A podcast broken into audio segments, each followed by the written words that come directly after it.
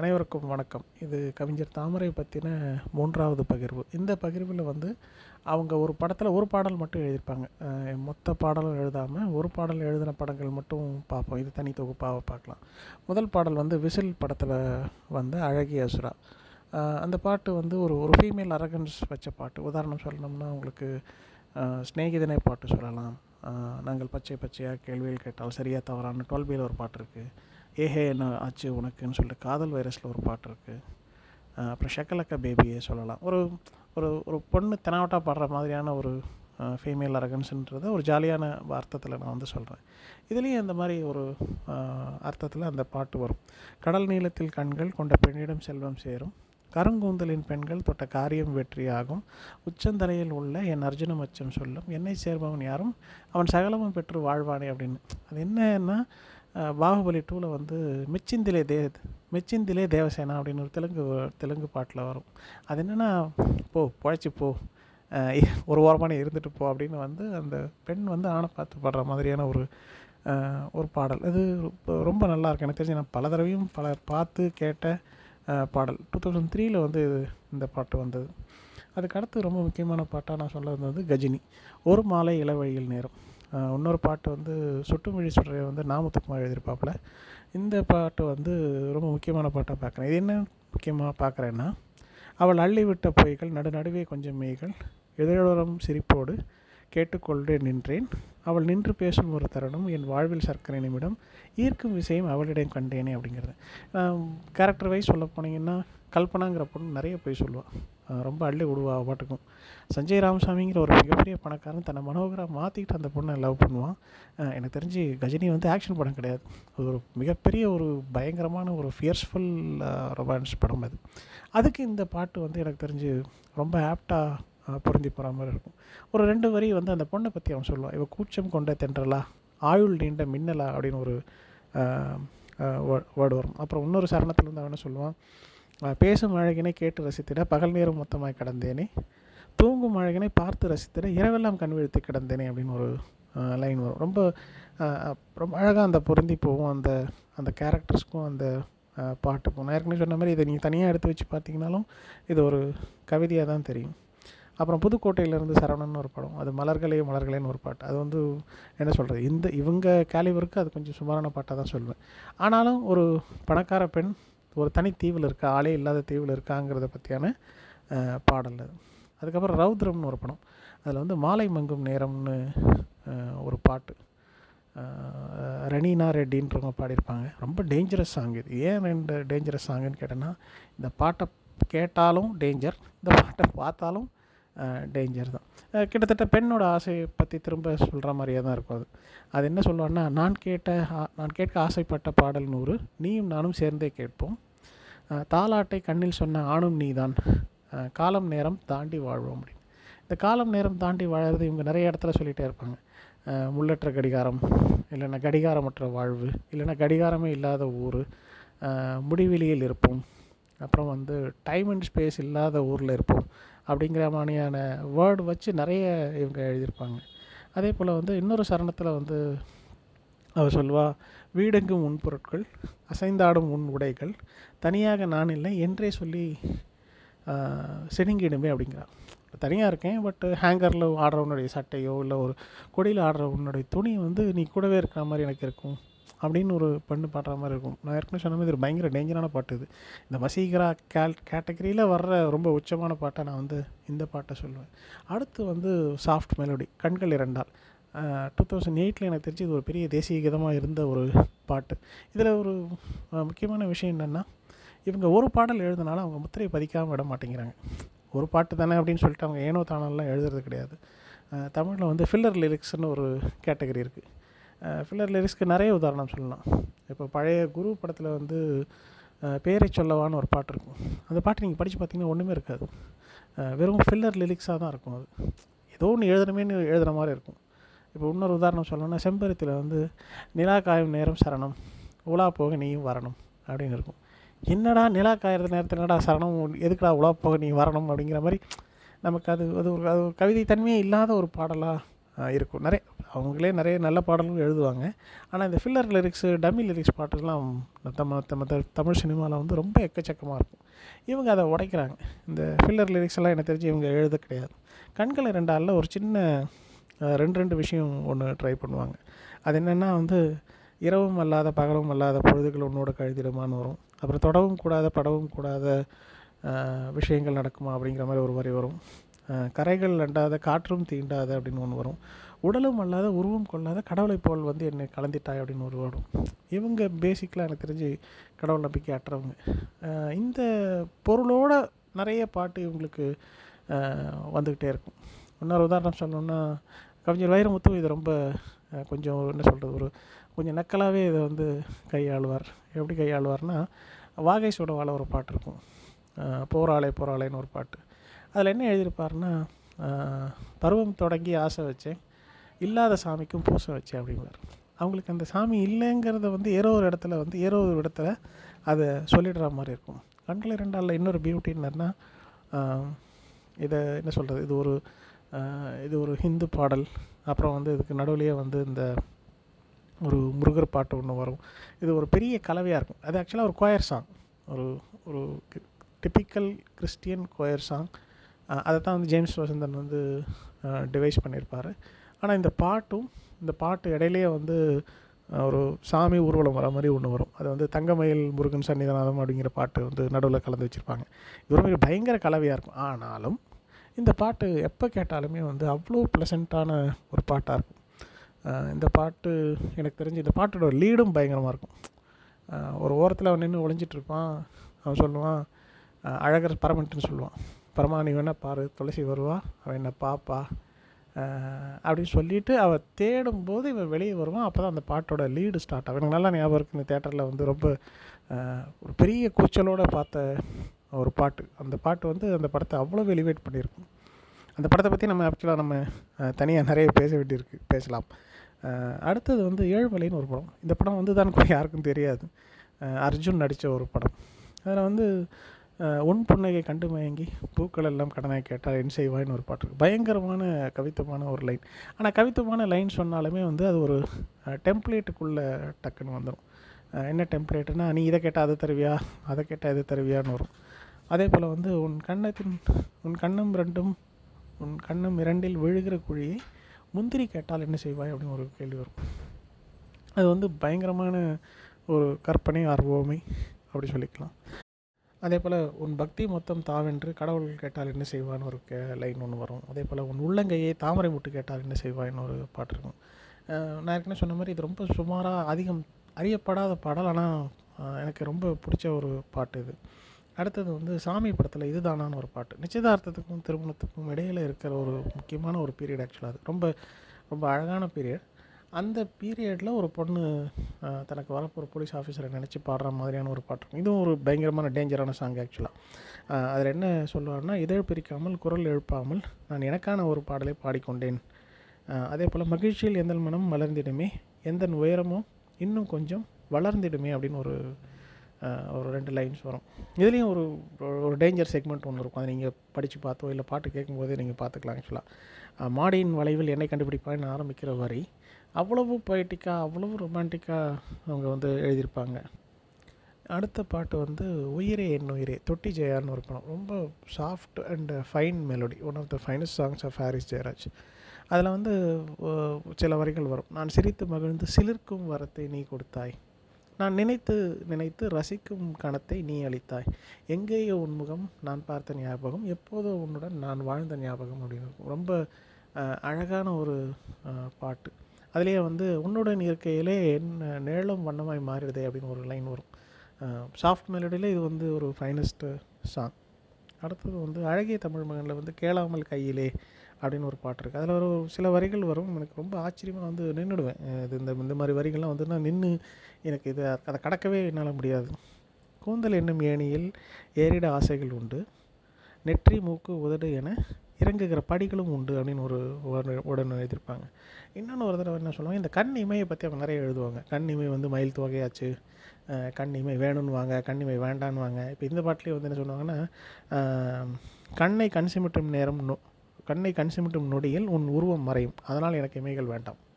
ஓகேவா. திருப்பி என்ன சொல்லுவாங்கன்னா, உன்னை என் கண்ணுக்குள்ளே வைத்து பூட்டிட வேண்டும், அதுக்கு எனக்கு இமைகள் வேண்டும் அப்படின்பாங்க.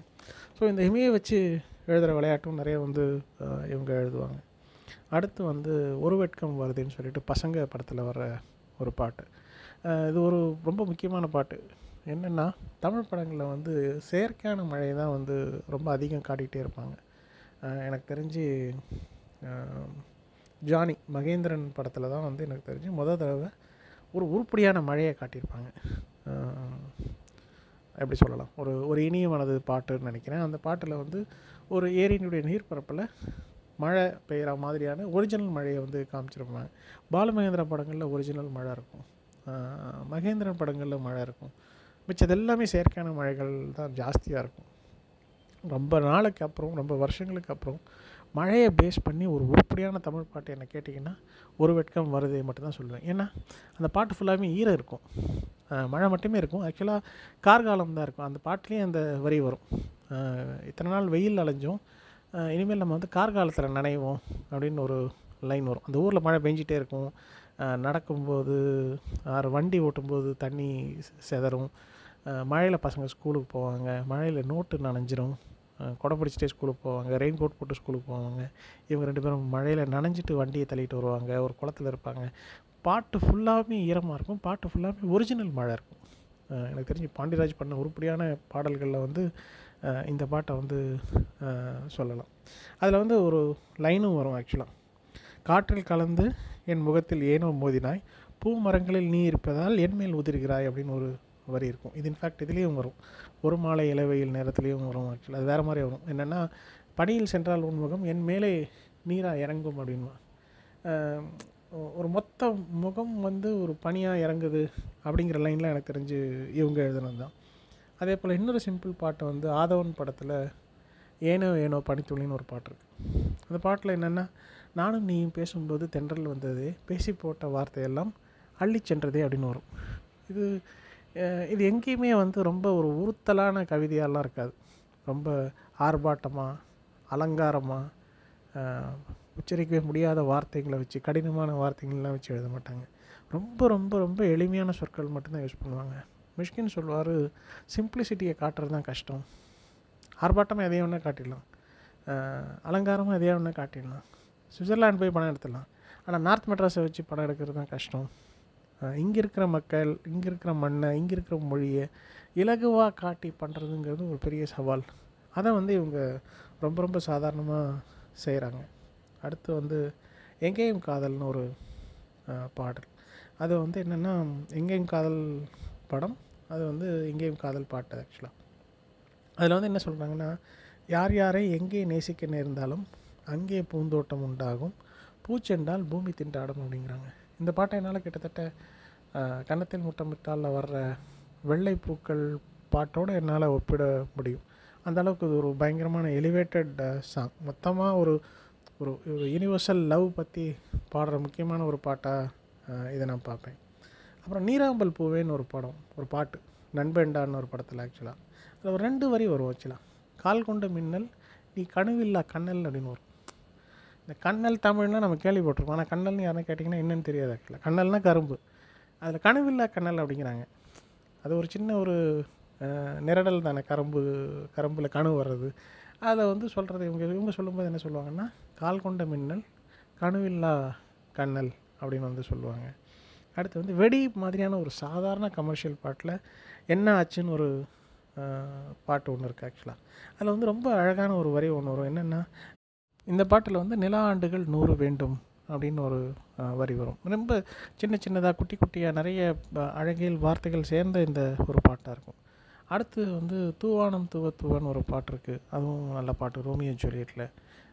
அப்புறம் செந்தூரான்னு ஒரு பாட்டு இருக்குது போகனில், ரொம்ப ரொம்ப ரொம்ப நல்ல பாட்டு இது ஆக்சுவலாக. இதில் என்னென்னா, திரும்பவும் அவங்க அந்த வசீகரா பேட்டர்னுக்கு போவாங்க.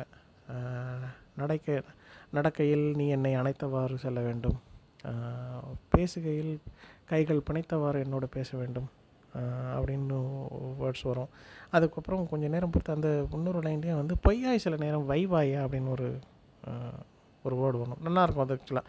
எனக்கு என்ன நீ செல்லமாக திட்டுன்னு சொல்கிறதுக்கு பதிலாக வைவாயா அப்படின்னு ஒரு வேர்டு வரும்.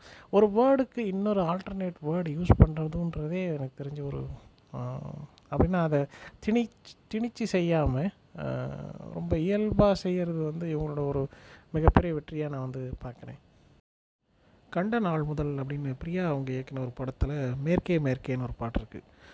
சங்கர் மகாதேவன் அவங்க பாடின பாட்டு.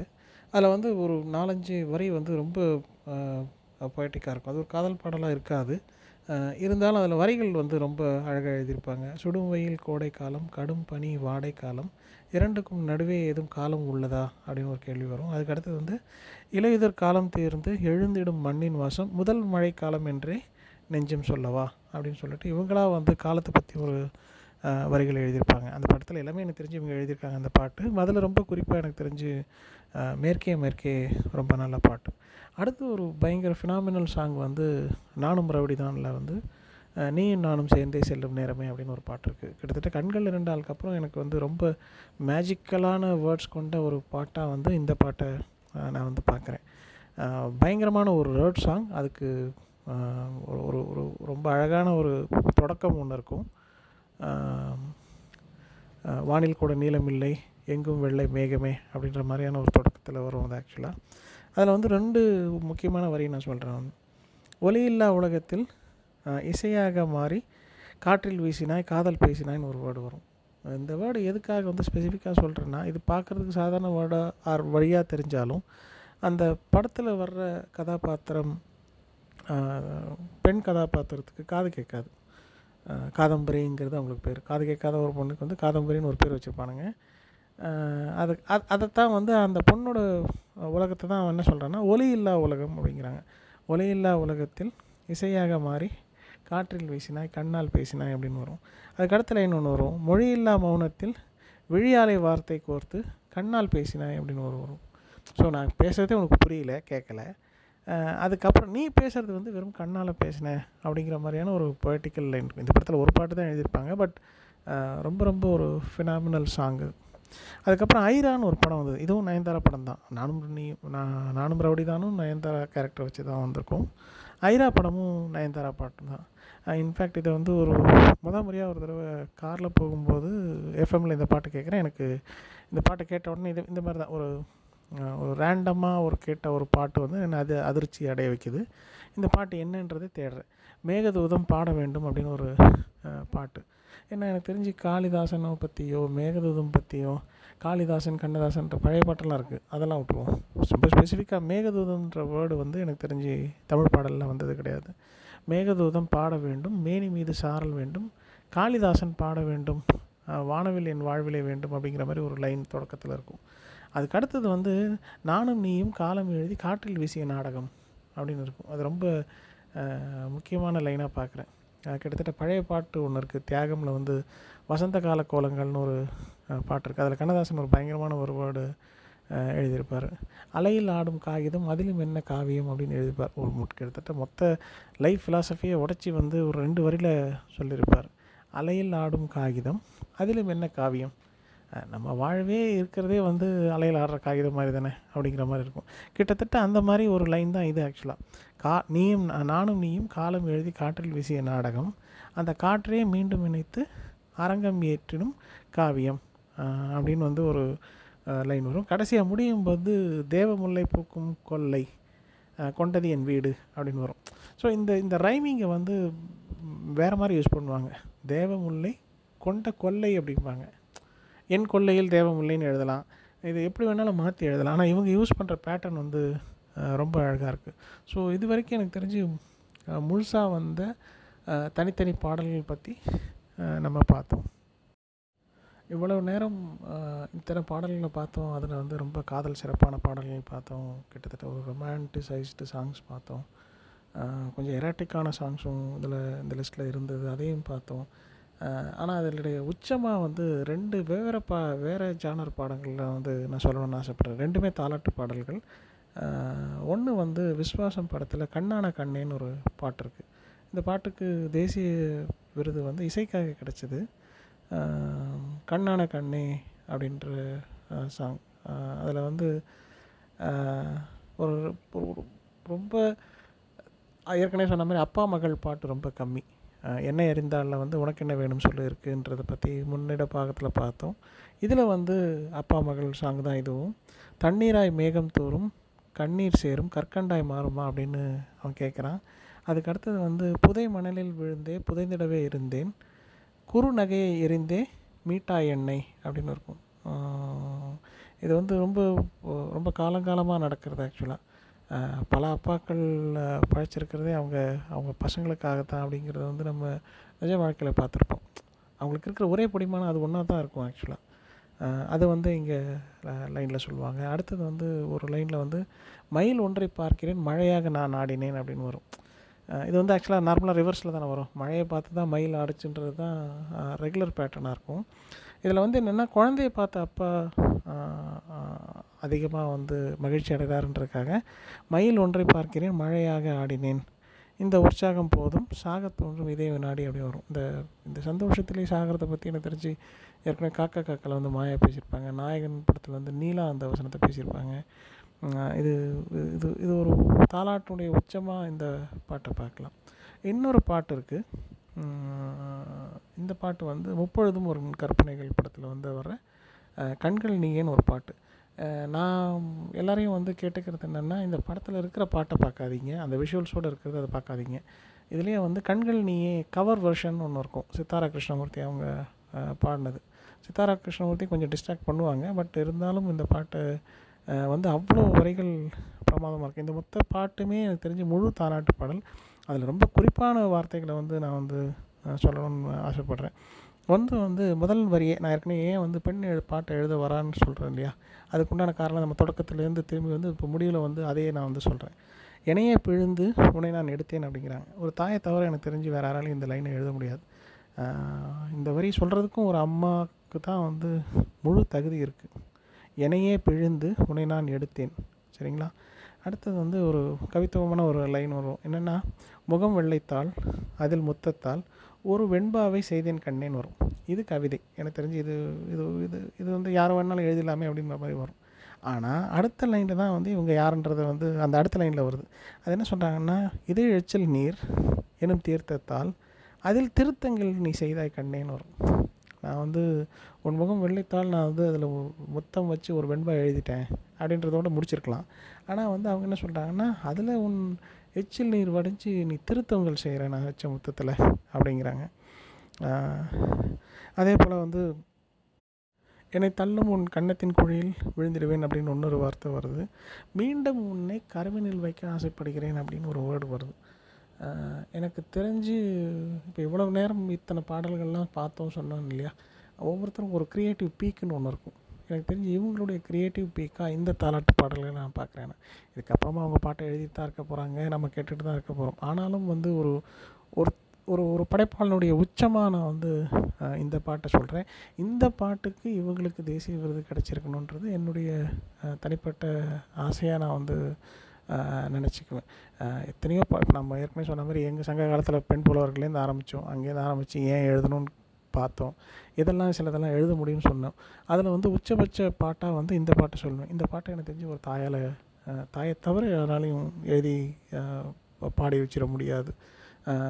ரொம்ப நல்ல பாட்டு. ஒரு கிட்டத்தட்ட எனக்கு பர்சனலாகவும் அவங்க மகனை நினச்சி பாடுற மாதிரியும் இருக்கும். அதில் வந்து இந்த பல இசைகள் செய்யும் ராவணன் நீ அப்படின்வாங்க. நான் ஏற்கனவே சொன்ன மாதிரி இந்த திராவிட சாயம் இருக்கிறவங்க வந்து ராமரை பற்றி பாட மாட்டாங்க. அவங்க வந்து ராவணனை தான் வந்து மெச்சி பாடுவாங்க. அதில் நான் வந்து குறையாவெல்லாம் பார்க்க மாட்டேன். அதை வந்து சொல்கிறாங்க இல்லையா, ராவணன்ற வேர்டை வந்து பையனை வந்து நம்ம கண்ணே மணியெல்லாம் கொஞ்சம் இவங்க ராவணனேன்னு கொஞ்சறாங்க. அதை வந்து பாடல்லையும் வைக்கிறாங்க. அந்த பாடல் வந்து முழுமை பெறுது, உச்சம் பெறுது. அந்த பாட்டு ஒரு விருதும் பெற்றிருக்கணும் அப்படிங்கிறதோட இந்த உரையை முடிச்சுக்கணும்னு நினைக்கிறேன். நன்றி. இந்த கவிஞர் தாமரை பற்றிய பகிர்விலேயே வந்து ஒரு பின்னிணைப்பாக சில தகவல்கள் சொல்லணும்னு ஆசைப்பட்றேன். அது என்னென்னா முதல்ல நான் வந்து ஒரு 3 பெண் கவிஞர்கள் தான் இருந்தாங்கன்னு சொன்னேன் இல்லையா. கவிஞர் தாமரை, கவிஞர் உமா தேவி, அப்புறம் வந்து ஆ பார்வதின்றவங்கன்னு சொன்னேன். இது இல்லாமல் நண்பர் சரவணன் வந்து இன்னும் 2 பேரை சுட்டி காட்டினார். ஒன்று வந்து கவிஞர் தமிழனங்கு, இன்னொன்று வந்து கவிஞர் கீர்த்தி ஜானகிராமன் வந்து தமிழிசை தங்கபாண்டின்னு சொன்னாங்க. என்ன ஒரே வித்தியாசம்னா இவங்கெல்லாம் ஒரு பாடலோ 2 பாடலோ எழுதினவங்க தான். கவிஞர் தாமரை அளவுக்கு குவாலிட்டியும் குவான்டிட்டியும் கொண்டு எழுதின பெண் கவிஞர்கள் ரொம்ப ரொம்ப கம்மி. நான் ஏற்கனவே சொன்ன மாதிரி உமாதேவியை பற்றி இன்னொரு பதிவில் எனக்கு கண்டிப்பாக நான் பேசுகிறேன். ஆனால் இதுதான் வந்து எனக்கு தெரிஞ்ச தமிழ் திரைப்பட வரலாற்றில் இருக்கிற பெண் பாடலாசிரியர்களை பற்றினது. அடுத்தது இன்னொரு பொதுவான சந்தேகம் வந்து என்கிட்ட கேட்கப்பட்டது என்னென்னா, பொன்மணி வைரமுத்து வந்து ஏன் பாட்டு எழுதலை அப்படின்னு கேட்டாங்க. அதுக்கு நம்ம பொன்மணி வைரமுத்துவை பற்றி நமக்கு தகவல் தெரிய வேண்டியது அவசியம்னு நினைக்கிறேன். ஏன்னா சமகாலத்தில் வந்து அவங்க வைரமுத்துவோட மனைவி, இது மட்டும்தான் நமக்கு தெரியும். ஆக்சுவலாக அவங்க அப்பா வந்து தா முருகேசன். அவங்க அப்பா வந்து பச்சைப்பாஸ் காலேஜில் வந்து பேராசிரியராக இருக்கார். அவர் தான் முதல்ல வந்து வைரமுத்தினுடைய முதல் தொகுப்பு ஒன்று இருக்குது, வைகரை மேகங்கள்னு ஒரு புக்கு, அதை கொண்டு வந்து இவங்களுக்கு தரார். இவங்க அதை படிக்கிறாங்க. அவங்களுக்கு வந்து 3 தங்கச்சிங்க இருக்காங்க, தேன்மொழி, முல்லை, தாமரை அப்படின்னு. தாமரைங்கிற வேர்டு வந்து அவங்களுக்கு ஏற்கனவே பரிச்சயமாக தான் இருக்குது. அதுக்கப்புறம் தான் வந்து வைரமுத்து அவங்களும் பொன்மணி வைரமுத்தும் சேர்ந்தே வந்து கவியரங்கத்துக்கு போகிறாங்க, ரேடியோவில் வந்து கவிதை பேசுகிறாங்க, இணைஞ்சு நிறைய சுற்றுறாங்க. அவங்களும் ஒரு காதல் திருமணம் தான். ஆரம்பத்தில் ரொம்ப கஷ்டப்பட்டுருக்காங்க. இவருக்கு ஒரு நிலையான வருமானம் இல்லை, நிலையான இடம் இல்லாததுனால அவங்க மீனாட்சி காலேஜில் வந்து தமிழ் ப்ரொஃபஸராக வேலை செஞ்சுட்டு தான் அப்புறம் தான் ரிட்டையர் ஆகிறாங்கன்னு நினைக்கிறேன். அவங்க என்ன முடிவு பண்ணிக்கிறாங்கன்னா, ஒரு குடும்பத்திலே 2 பேரும் போட்டி போட தேவையில்ல, நீங்கள் பாட்டு எழுதுங்க, நான் வந்து ப்ரொஃபஸர் வேலை பார்த்துக்கிறேன், ஸோ நிலையான வருமானத்தை நான் பார்த்துக்கிறேன், சினிமா நம்பி இருக்கிற வருமானத்தை நீங்கள் பாருங்கன்னு ஊக்குவிச்சு அனுப்புகிறாங்க. பிற்காலத்தில் அவர் வந்து இந்தியாவிலேயே ஹையஸ்ட் பெய்டு ரைட்டராக வந்து அவர் மாறுறார். இந்த ஒவ்வொரு தகவலும் நமக்கு தெரியணும். இது ஏன் பாட்டு எழுத வராங்கன்னு தெரியணும், ஏன் ஒருத்தங்க சிலர் பாட்டு எழுத வரலன்றதையும் நம்ம வந்து தெரிஞ்சுக்கணும்னு நினைக்கிறேன்.